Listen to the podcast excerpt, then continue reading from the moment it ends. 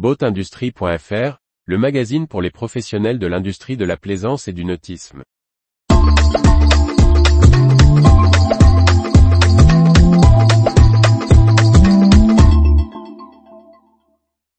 Vie du nautisme, Freedom Boat Club, Nice, Cummins, Lorient, San Lorenzo.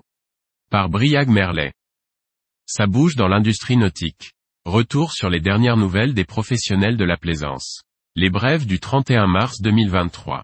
La franchise de Boat Club Freedom Boat Club, membre du groupe Brunswick, va s'installer à Marseille. Le nouveau site, porté par l'exploitant Clément Coffin, devrait ouvrir sur le vieux port à l'été 2023 et devenir la quatrième base française du réseau. Le projet de création d'une nouvelle société dédiée à la gestion du port de Nice a été abandonné. C'est ce qu'a annoncé l'Union maritime des Alpes-Maritimes. Cela s'accompagne de la remise en cause des projets de réaffectation de certains quais de la ville azuréenne, dont certains se destinaient au yachting. Cummins et la division Editron de Danfoss Power Solutions ont annoncé la signature d'un partenariat.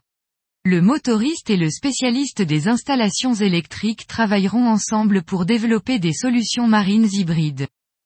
L'Association nationale des élus du littoral ou ANEL, a dévoilé le choix de la ville d'accueil de son prochain congrès. Ce rendez-vous annuel se tiendra du 11 au 13 octobre 2023 à Lorient. Le chantier de grande plaisance italien San Lorenzo a annoncé l'acquisition de 49% dans la société Sea Energy, spécialiste de l'électricité et de l'électronique à bord des bateaux. La transaction de 2,7 millions d'euros doit permettre aux constructeurs d'accélérer le développement de ces projets, notamment en termes de développement durable. Face au succès du bateau électrique et à l'émergence de nouveaux chantiers spécialisés dans le pays, l'Espagne a vu la création d'une association dédiée. La National Association of Electric Boats a vu le jour fin mars 2023. Le constructeur américain de bateaux à moteur Chris Craft a officiellement inauguré sa nouvelle usine. Le bâtiment, construit en Floride s'étend sur plus de 6500 mètres carrés et augmente les capacités de production de la marque de plus de 50%.